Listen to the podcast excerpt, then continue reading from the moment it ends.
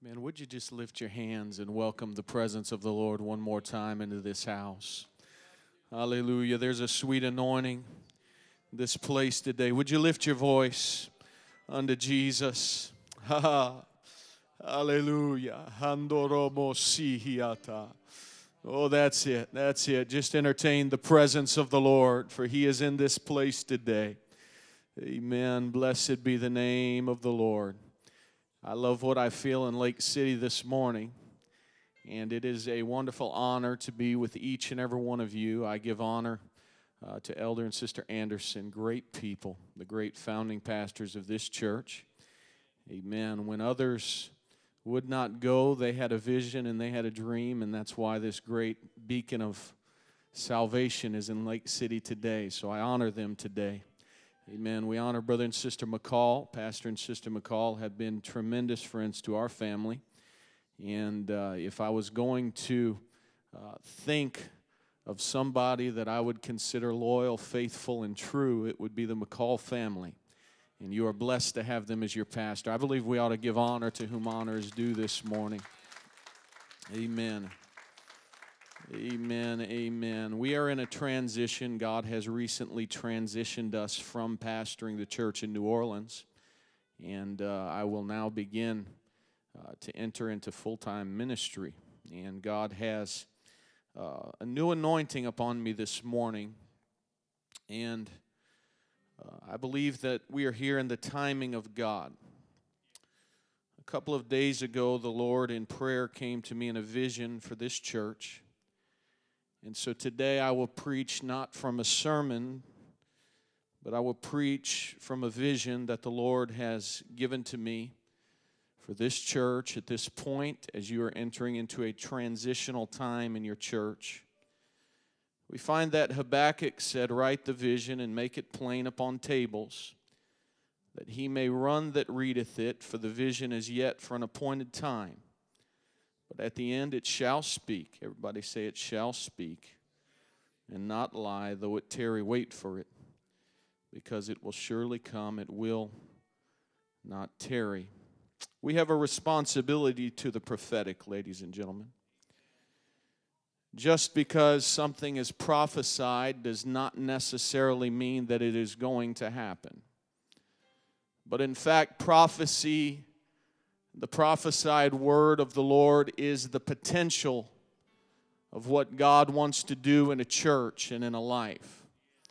And so when something is prophesied, it is God's potential in your church. It is God's potential in your life, but we have a responsibility to the prophetic. This is why he says, If my people who are called by my name will do these things, then will I hear from heaven. When God brings a prophetic word and when He brings a promise to the church, there are some stipulations, and that stipulation always involves obedience. And so we are to make the prophecy happen today. Amen. We're in a prophetic time in the kingdom of God, and there is great prophecy that I believe is upon this church. And with that in mind, today I'm going to go to 1 Corinthians chapter number 16. I'm going to read verses 8 and 9 today to all of the saints of the Most High God. I give you honor today. Amen. It is because of your going and giving and witnessing and your faithfulness that there is a great church that is continuing to rise up in the city of Lake City today. And I used to run the UPS route here in Lake City for a few years. And I remember I would stop and talk to Brother Anderson uh, as he was working in his yard, some tremendous memories. And I would always pray when I drove past the church when it was uh, a few blocks over, and then when you transitioned over here. And so I've watched with great joy to see what God has done over the last several years here in this church. Amen. And God is going to continue to send great revival. Paul writes, to the Corinthians in 1 Corinthians 16 and 8 and says, But I will tarry at Ephesus until Pentecost. For a great door and effectual is open unto me, and there are many adversaries. I'm going to speak to you this morning about adversaries and the open door. I wonder if you could lay your Bible down just on the seat behind you and lift your hands, accompany it with a lifted up voice. Just ask the Lord to minister in this house today. Heavenly Father, Lord, we ask that your word would minister. Let there be a divine flow of your spirit, God, that sweeps through this house today. Lord, let the gifts of your spirit be in operation in this place this morning. Move and minister in a mighty way today. Let your word be as a prophetic seed that is planted, that bears forth fruit in due season. We receive it today in the name of Jesus. Why don't you give God a great hand clap of praise? Amen. He is worthy. Amen. Is there a hallelujah in the house today? Hallelujah, Lord. You're a mighty God. Thank you for standing in honor of the reading of the word of the Lord. You can be seated this morning. Adversaries and the open door. Paul is writing to the Corinthian church from the city of Ephesus. Ephesus is an incredibly strange place. Ephesus has many similarities to the city that we live in, New Orleans. It is a very spiritual city. The first mention of Ephesus that we find is Paul passing through the upper coast of Ephesus in Acts chapter 19. He said unto those who were there, He said, Have you received the Holy Ghost since you believed. They responded to Paul and said, We have not so much as heard whether there be any Holy Ghost. And then Paul, the Bible lets us know, laid his hands upon them. The Holy Ghost came upon them, and they spake with tongues, and they prophesied. It was the beginning of a great revival that began to take place in the city of Ephesus. We've got to understand today that all great revivals begin with a moment. All great revivals begin with a pivotal moment. Sometimes, if we are not focused in and tuned in to the voice of the Lord and the leading of the Spirit, we can miss that moment, that pivotal moment. The Jews missed that moment, for he came unto his own, John said, and his own received him not.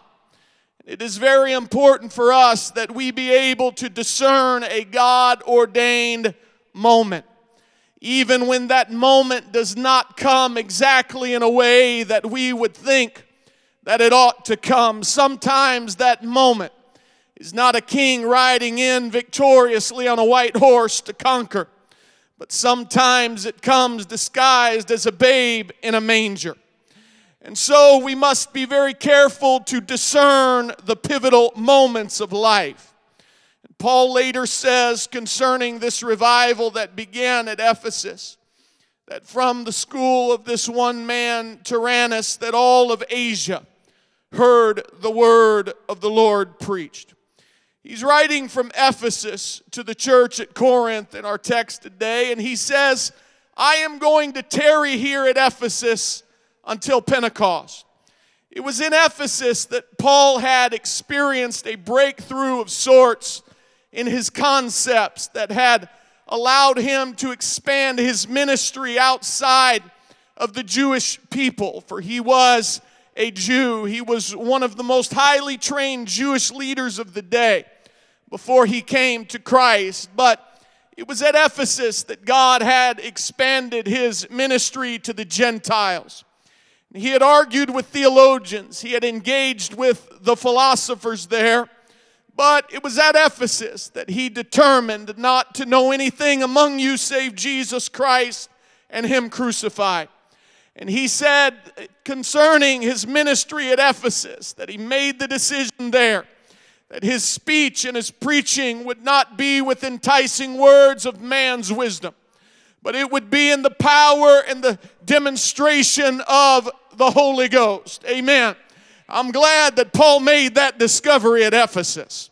For it is because of the preached word of God that the door is open to a Gentile church in this last day. Now, Paul had this love for a church at Corinth that I don't quite understand.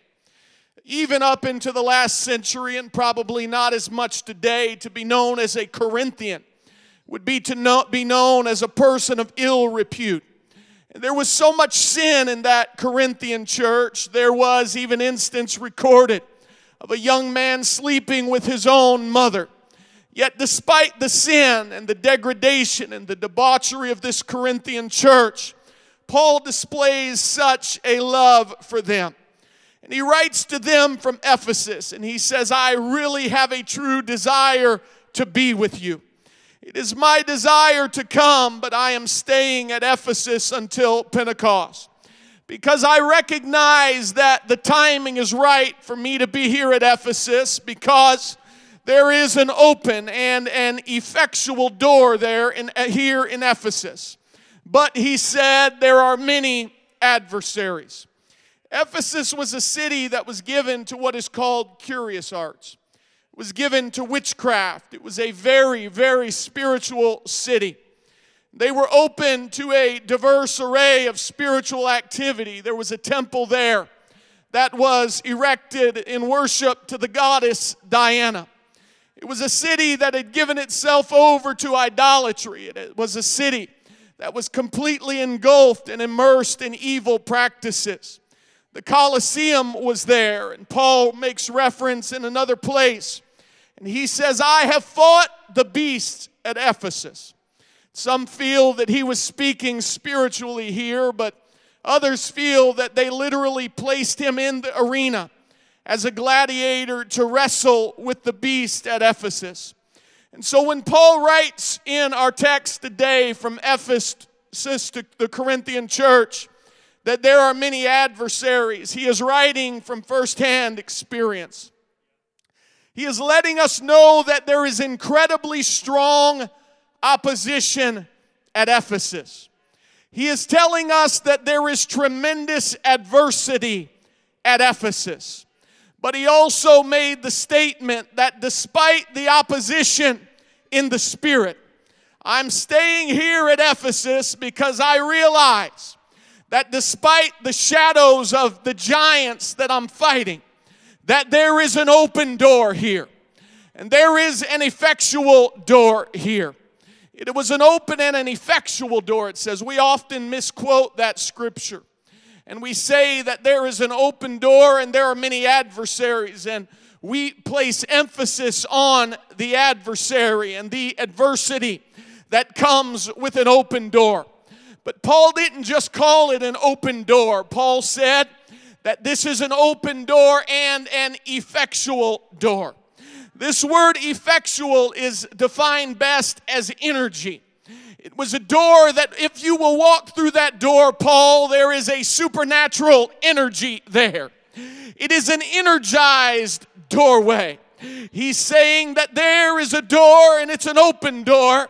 And when you get to that door, you will be met by the supernatural provision of God. Amen. And so there is a supernatural energy at that door, but there are also many adversaries. I want to talk about these adversaries for a moment today. Is everybody all right? We're going somewhere today.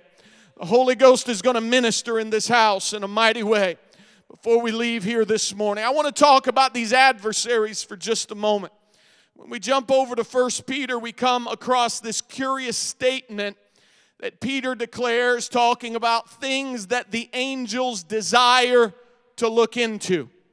Which things, plural, the angels desire to look into. We understand, and we often hear preached and taught that it is speaking of salvation. And we understand that this is true, but this is one of the things that the angels are desiring to look into. But more than that, when we examine the context of this scripture of what Peter is talking about, he's not just talking about prophesied salvation, but in fact, the subject is all prophecy from God, not only that of salvation. And so it is telling us that the angels desire to look into that which was prophesied. The angels desire to become students of things that are prophesied. So we must understand today that when it talks about angels, that there are different types of angels that are active in the world today.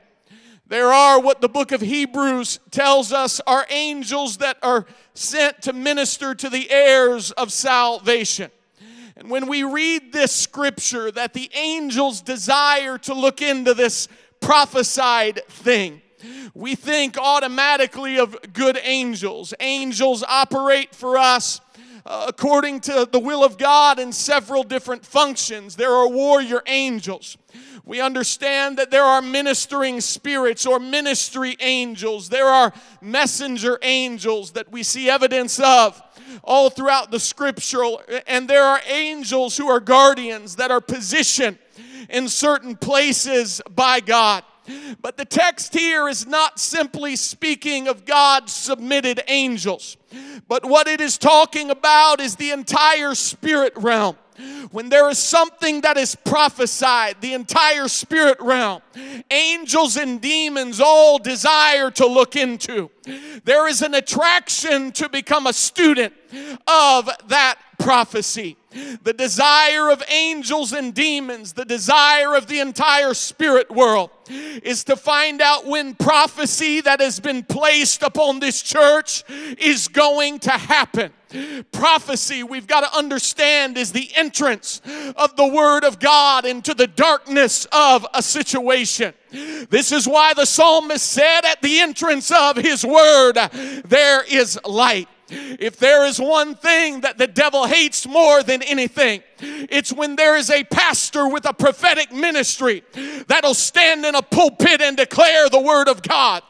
Because at the entrance of this man's word, according to the Holy Ghost, there is light.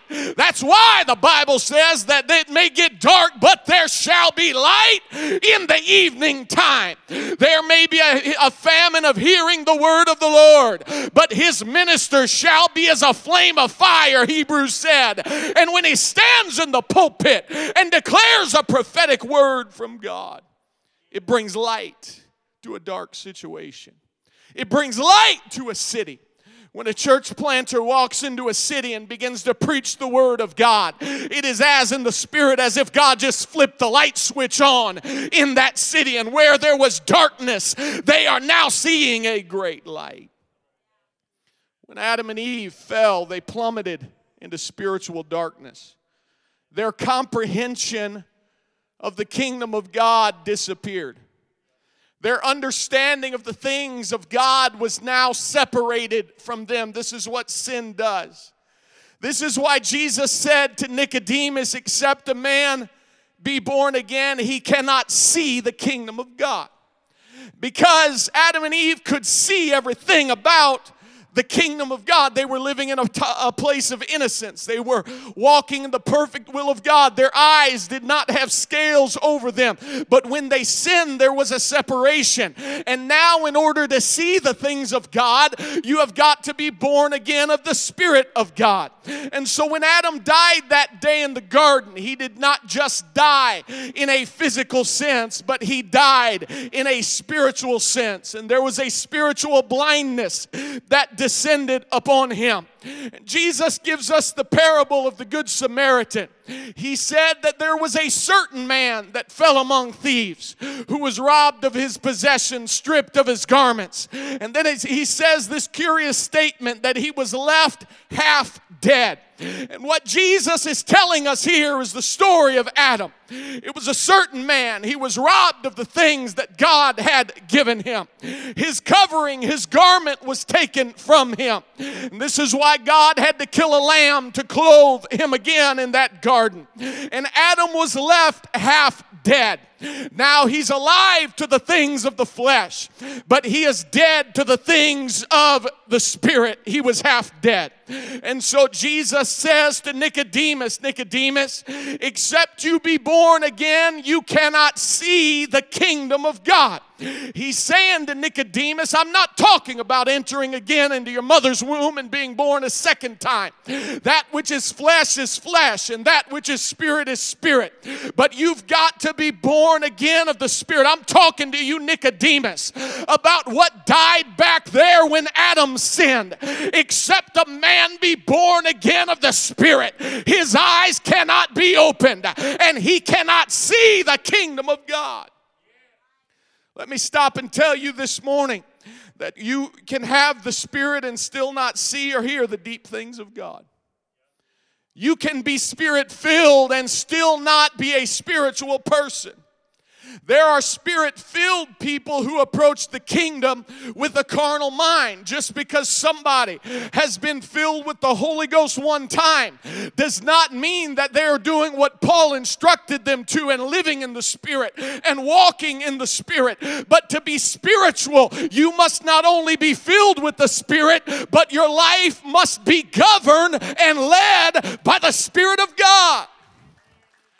If your life is not governed and led by the Spirit of God, then you are going to approach decisions in your life with a carnal mind. You can have the Holy Ghost and still make a wrong decision if your life is not being governed at every turn by the Spirit of God. And so the Word lets us know that it is impossible to see the kingdom without the Holy Ghost governing every aspect of your life. Adam and Eve are separated from God and they plummet into spiritual darkness, and God lit a candle. That candle is called prophecy. And every time in the Old Testament that there was prophecy, it was another candle that was being lit in the darkness. They didn't have a preacher.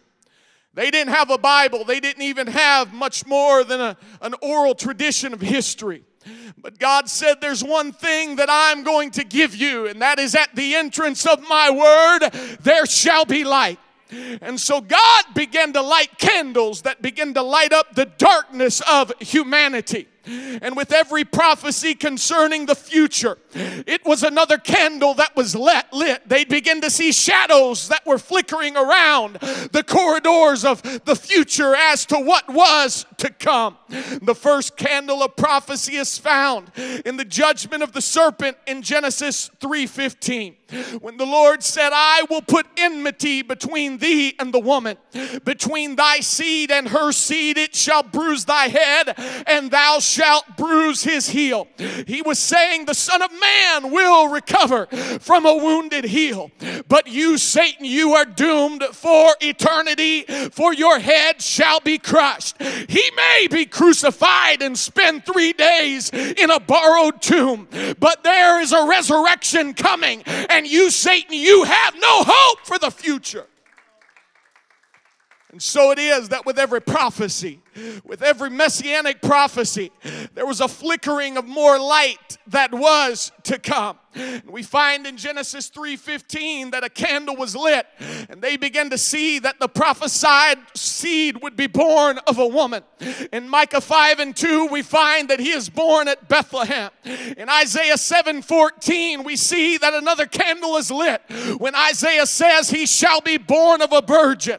Genesis 12 and 3 he's of the line of Abraham. In 49 and 10 he's from the tribe of Judah. In Isaiah 9 and 7 Another candle is lit that says he shall be an heir to David's throne. Psalm 69 and 8 tells us that the one that is coming will be rejected by his own people. Isaiah 11 and 1 tells us that he will be called a Nazarene. Isaiah 9 and 1 says that he shall bring light to Galilee. Isaiah 61 says that when he comes, uh, he's going to heal the brokenhearted and he will set the captive free.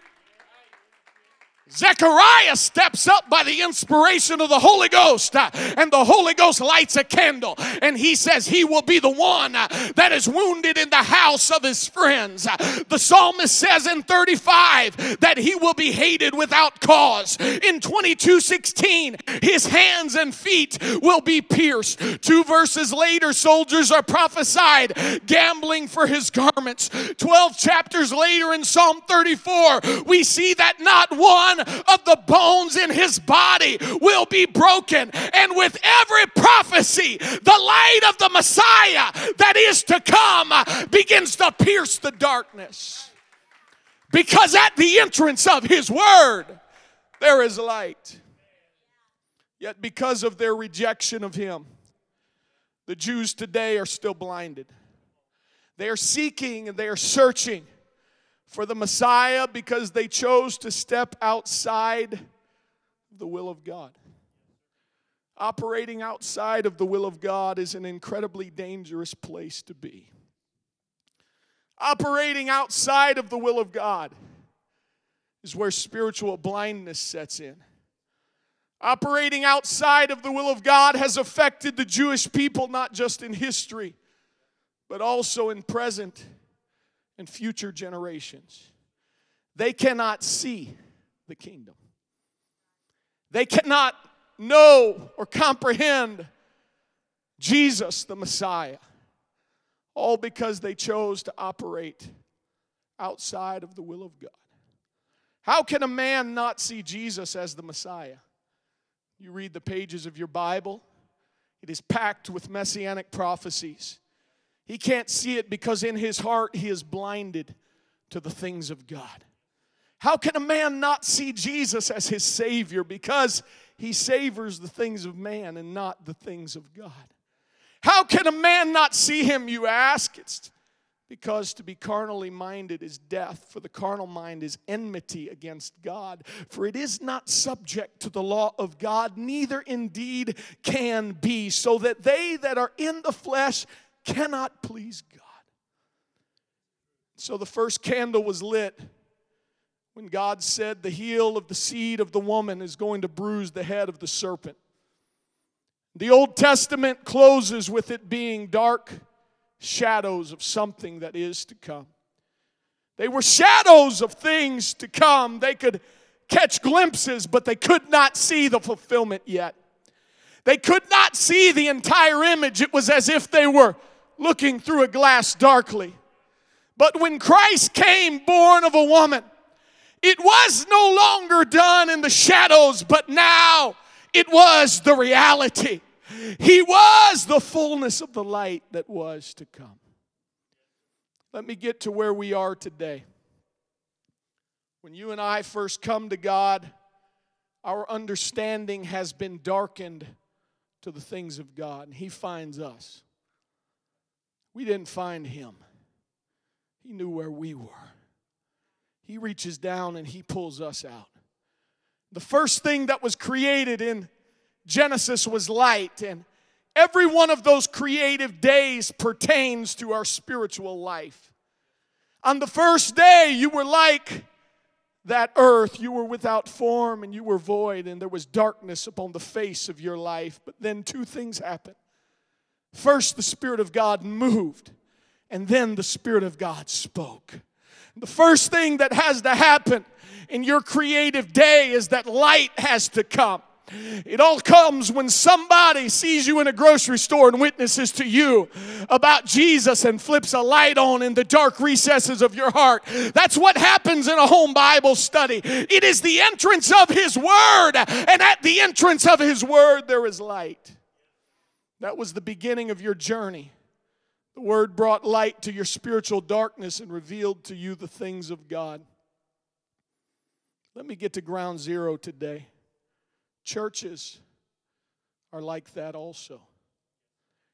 It takes the entrance of the preached word of God and prophecy into a congregation to bring light. When the elder came into Lake City many years ago, he walked into the darkness where there was no light. And every time he would stand in that pulpit, whether there were three people in the congregation or a hundred people in the congregation, there was a word that was being projected. And that word, the Bible says in Luke 8 and 11 that the seed is the word. It falls on different kinds of ground. But when a pastor stands in the pulpit week after week after week, Pastor McCall, and he preaches that word, what he is doing is he is sowing seed. He is scattering seed into the congregation.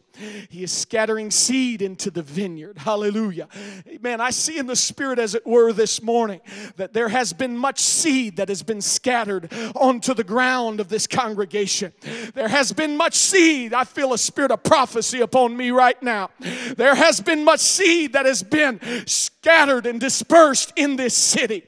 And what happens in a church is that when you come into a city, there are spiritual strongholds, there are meth addiction strongholds. In Ephesus, there were witchcraft strongholds. And through the prayers of a praying church, those strongholds that were covering that ground, that harvest, amen. We think we're the Lord of the harvest, but we're not the Lord of the harvest, Brother McCall. That harvest is coming because He's the Lord of the harvest. Amen. And the pastor and the preacher and the ministry have been scattering seed. And what happens is there's strongholds that lay on top of that seed. But when a church begins to break down and tear down strongholds through prayer, then those restrainers of the harvest come up. And when harvest season comes, there is a great harvest that begins to spring forth. There's something that if you have ever traveled in California wine country, it's called vintage. Vintage is when the climate gets exactly right. It's when the environment and the weather and all of these things come together, and there have been harvests before. There's a harvest season that comes every year, and there has been a harvest last year and the year before, but when vintage happens, when vintage happens, venture capitalists start investing money in the wineries. When vintage happens, people start investing because they understand that when the climate gets right, there's not just going to come up a 30% harvest or a 60% harvest, but there's a 100% harvest that's going to happen. Hallelujah. And so, what happens with vintage is it's not just one year, it's not just two years, but it is a series of years in which the climate has come together right. And there is a great harvest of fruit that begins to come up. I feel like telling this church today that eight years in, there have been some strongholds that have been pulled back. And you may not understand where you've been walking, and you may not understand every decision, you may not understand everything uh, that God has been trying to do but there have been seeds that have been lying dormant for many, many years. That as the strongholds have been broken, there shall soon be vintage. There shall soon be a harvest that will begin to rise. The Lord of the harvest is coming to tell somebody today. Lift your hands. Why don't you just receive the word of the Lord in your spirit right now? Mm. Mm. Let me tell you something the devil hates when a man of God goes behind the veil and gets a prophetic word from God and begins to speak it and preach it to a congregation because no longer is his darkness pure with darkness, but now it's been pierced with light. Hallelujah. The devil hates when a man of God goes behind the veil and says, I've been face to face with Jesus, and this is what he wants to create among us. He hates the prophetic. And when he does that, he begins to get into the carnal mind he begins to attack people in their mind, and carnal people don't believe it. But we understand that in the economy of God, whether we like it or not, when God reveals it, it's already done. It's already done because God is eternal. He doesn't just work in time and space and circumstance like we do. And so when something is prophesied, He doesn't see past, present, and future. The Bible says that, that, that, that He is eternal. That means that when something is prophesied, the way God sees something, Brother McCall, is in one snapshot, still vision. And so God's not looking at it as if it's going to happen, but He's telling you what has already been ordained by the divine counsel of His will. And so, what I've got to do is, I've got to get my spirit right. I've got to get my mind right so that I can see the kingdom of God, so that I can see the harvest that God has ordained. That's why your tomorrows don't surprise God, He's been there already. When God speaks to a church about something, He's standing over there speaking from the completion of the finished product. And He's saying, This is the potential. If you'll obey, if you will walk according to my word, if the steps of this good man will be ordered by the Lord, and as I speak, He speaks, then I want to tell you something. It's not going to happen, but it's already been done, it's already been God ordained. He's standing there telling you from the finished product project. He's painting to you when something is prophesied to you, like has been prophesied in this house today. He's painting to you a word picture that uh, this is what I have already ordained for you. We hear prophecies and we hear visions, and the old carnal reasonings kicks in. The problem is that while we're debating it in our minds, the whole spirit world is studying the prophecy. The whole spirit world is moving towards it. Time is moving towards it. Well, we stand still and we pull back and we try to make it make sense. But by and by the time that we get there, there's already between us and the open door of prophecy many adversaries. Adversaries beat us there while we're wrestling with our carnal mind. but there is a door, and it is an effectual door. And at that door, there is energy for that which was prophesied for many years in this city and in this church to come to fulfillment. But there are also adversaries. And while we reason and we debate as to what God is trying to do, the dark side of the spirit world is camped out between us and that door. The demons in this city are students of the prophecies that God has sent to this church. And so I ask this church today when's the last time that you got the tenacity of a demonic demon from hell, got the tenacity of an angel from heaven, and said, I'm going to seek out the prophecy.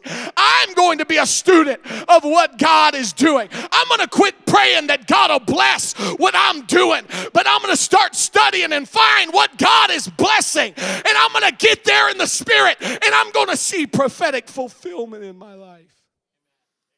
We debate, we reason, we push, and God's saying it's done if you can just override your carnal mind and your will. This is why Joshua 3:15 states that Jordan overflowed its banks at the time of harvest. Israel upon leaving Egypt had to cross two bodies of water. First body that Israel had to cross was the Red Sea. We know that that is a type of baptism. I want to stop here and I want to say today that you can be filled with the Spirit but still be in Egypt. Because the Bible says that the cloud overshadowed them at a place called Succoth. And Succoth was before the crossing of the Red Sea. That means that you can be filled with the Spirit but not yet be across and have your sins forgiven. You can be filled with the Spirit and not yet have them washed away, I should say. Let me correct that. Not yet have them washed away in the waters of baptism. But the Bible lets us know that they, the Red Sea parted and they went through, and that Pharaoh and his armies were swallowed. The enemy doesn't care if you speak in tongues until you get an accent, as long as you don't go through the water in the name of Jesus. But I want to tell you that when you go through the water in the name of Jesus, then Egypt has no more hope for you. Egypt has no more hands on you. You need to be baptized in the name of Jesus. The second was the Jordan River. Before they could cross into the promised land, they had to cross the Red Sea, a type of baptism, but they also had to cross the Jordan River, and that was a type of their self will. This is why it says in harvest season, the waters of the Jordan always overflowed its banks. In harvest season, the self will always rises up there's a, there's a war that rages inside of us between righteousness and iniquity. Righteousness says, I'm going to do it God's way. Iniquity says, I'm going to do it my own way. It's that self will that rises up, and it rises up when the enemy, the adversaries, the demonic forces of hell that have been dispatched to seek out the door get between you and that door, and they begin to attack your mind and now you're having a hard time dealing, and now you're struggling living for God, and now distractions are setting in, and the adversaries of life are rising up against your spirit because the enemy knows what will happen if you get to that door. And the enemy understands that revival comes in seasons. To everything, there is a season, a time, and a purpose for everything under the sun. The Bible says, while the earth remains, seasons will not cease.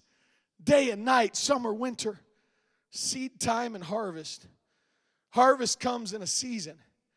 And so, in harvest time, the enemy places obstacles in front of you and will try to pull from you the power of your self will in harvest time. He, he understands if I can just distract them for the rest of the season, then I don't have to mess with them any longer until next time the season comes. The enemy doesn't care how much we preach revival if we're not in harvest season. He doesn't care if you're early. He doesn't care if you're late. He only cares if you're on time and due season. And you can usually discern the time by the adversity. It's like Chuck Yeager trying to break through the sound barrier. He's trying to get up to those Mach speeds, and as he was about to break through, he said that he was about to pass out physically. He was experiencing weakness. The plane began to rattle, and he was wondering if it was really going to happen. Is the, is the vehicle that I'm riding on really built to press and break through this? But when he pressed and broke through, then his health came back into regulation, and his breathing became normal, and there was peace and there was a flow. But you know what? There was a NASA scientist in our church that said that happens every single time you get to another Mach speed. It happens at Mach 1, it happens at Mach 2, it happens at Mach 3, it happens every time that you hit that Mach speed. You know what that tells me? That at every single level and dimension that God is trying to press a church into, there's going to be resistance, there's going to be rattling, there's going to be shaking. But if you're willing to say, through prayer and the leading of the Spirit, I'm going to get past the adversary and I'm going through that door I declare to you that it is an effectual door. Hallelujah. If I'm headed toward that door in a certain season, every single thing in the world starts going wrong. Gideon said at the time of harvest, Midianites came six years in a row. Midianites. That's an old fighting spirit. Go look up the name up the Midianites. So every time the harvest season came, there was conflict and there was fighting and there was this and there was that because the enemy understands that harvest is only for a season. And if i can have their if i if i can have them carrying swords instead of pruning hooks then i have won the battle. But if you will beat your sword into a pruning hook and say i'm not going to allow the enemy to distract me in my time of harvest then i want you to know that what god has prophesied will come to pass. This making sense to anybody today? Because in my brain, I'm not thinking about the open door. I'm thinking about the adversaries. I'm not thinking about, you know, I, have lived long enough. I, I, I used to be younger, Brother McCall. I've lived just long enough to know that when a word of prophecy comes, that I don't get ex- as excited about as I used to. Because I understand that with the prophetic, with the open door, comes the adversaries. And after you've been through seasons of prophetic fulfillment and warfare in the Spirit, you understand the cost of revival. I came here this morning, I believe in the timing of the Holy Ghost that to tell this church that the Lord has showed me before you an effectual and an open door. And as it were, the outline of the door is surrounded by fire. And it was from that local church in Ephesus that all of Asia heard the word of God. And what Paul saw was the true definition of apostolic revival. He recognized that from any local church and congregation, that that church can have such an impacting revival that an entire world and an entire continent can hear the word of God. I'm not talking about the Ephesian church or the church down the road. I'm talking about this church. Do you believe that this morning? Let me tell you the difference between a book of Acts church and the North American church. The book of Acts church was a giving and sending church. The North American church has too much become a holding and containing church. The majority of North American Pentecostal churches are more interested in their crowd and their friends in the church than they are in reaching the world. But God is raising this church up to be a giving and sending church. God has given you a pastor that leads with an open hand. He has given you a pastor that is willing to release anything and everything that God has placed in his possession. So the question is are you willing to fight your way to that door? If you're willing to get to the door, there's energy at the door. It is an effectual. There is supernatural help at the door to take care of anything and everything, including provision at that door. Brother McCall, when I saw the door, I saw that there was a specific way that God was going to energize and it was going to be in the area of your time. I want to tell you that God, if you will press to that door, that the strains and the pressures in the area of time that you have perhaps felt for eight years are not going to be the same once you make your way through that door. Through that door. On the other side of that door is a giving and sending church that walks in the supernatural. It is a church where the gifts of the Spirit are not simply an event, but they are a flow that you live in. Why don't you just lift your hands and begin to pray to God right now?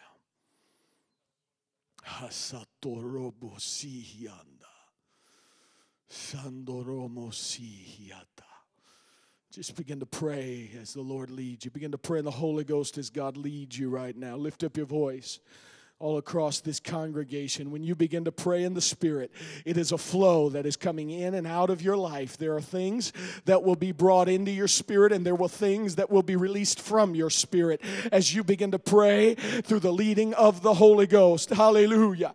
Hallelujah. I say to this church, because of your willingness to train and to raise up and to release, there shall be new seed that shall spring forth. I see before you an open and an effectual door. There is provision beyond that door. There is talent at that door. Hallelujah. There is finances at the door. Pastor, I see for you that there is more time and energy at that door. I see this being the most prominent church in Lake City, a powerful teaching and apostolic training center beyond that door. God will transport people in these doors. And as you release people out of these doors, it will be the purpose of God as there is apostolic training that is inside of you.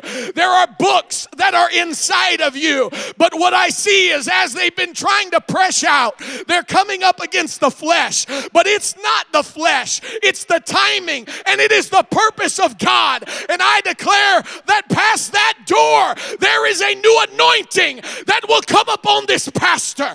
Past that door, there is a new anointing that will come upon this church. There is an apostolic anointing, those dreams, those visions that you have seen in this city, that you have seen in this church, elder. I say to you that in your lifetime, you will see seeds of fulfillment begin to spring up. You will see it. I wonder if there's somebody that'll lift your hands and say, I want to join my pastor as we walk through that door. I want to join. I want to join the purpose of God as we walk through that door. I see seeds. I see word that has been preached, especially by you two brothers, pastor and bishop. I see word that has been preached that has escaped outside of the four walls of this church. And I see the seed that is springing up will not only take place inside this church, but you will see seed that springs up outside of this church in the form of ministry that has been sent out and in the form of ministry that will be sent out. You have already shown an openness to share the words that God has given you, and your words are touching the world. That is a seed that has escaped the four walls, and God is blessing it. There is a breaking time, but beyond the blessing, in the breaking, there is multiplication that will come. The breaking, elder, the breaking feels like division. And we know that God's not the author of confusion, but it's not confusion and it's not division, it's the breaking. It's the breaking process of God. It was in Gethsemane. The name means olive press. It was when there was the breaking of the flesh of those olives. It, it, was broken. The, the flesh of those olives was broken just enough that it would break the flesh, but it would not break the core of that olive because the, the person running that olive press understood that I have to break the flesh of the olive to get the oil out. But if I break the core, there will be bitterness in the oil. I want to tell somebody that has felt the breaking. It's just the breaking of your flesh, but God will not crush your spirit. For a, a bruised reed will He not break. There will be no bitterness that sets in. God may break, but it is for the purpose of future multiplication. Sandorobosihiata.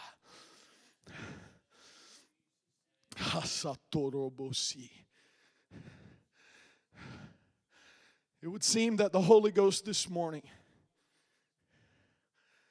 would want to release an Aaron and Hur anointing in this house this morning.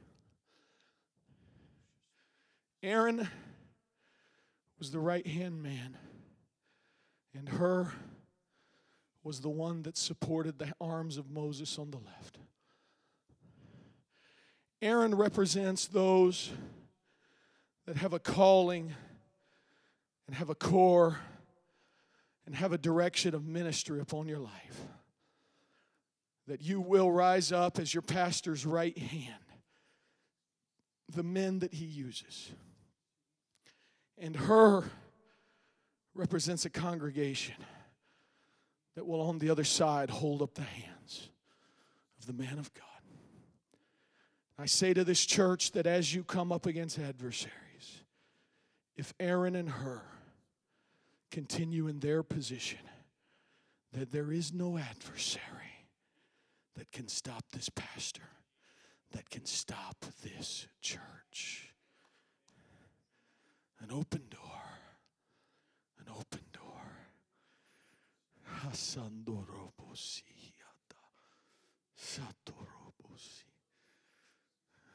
Pastor McCall, would you would you feel do you feel okay just to join me for just a moment? I would like the young men that Pastor McCall has invested in ministry, men who have a calling upon your life, I would like you to come and stand on the right side of Pastor McCall this morning. Amen. Amen. Ministry team, come quickly if you would.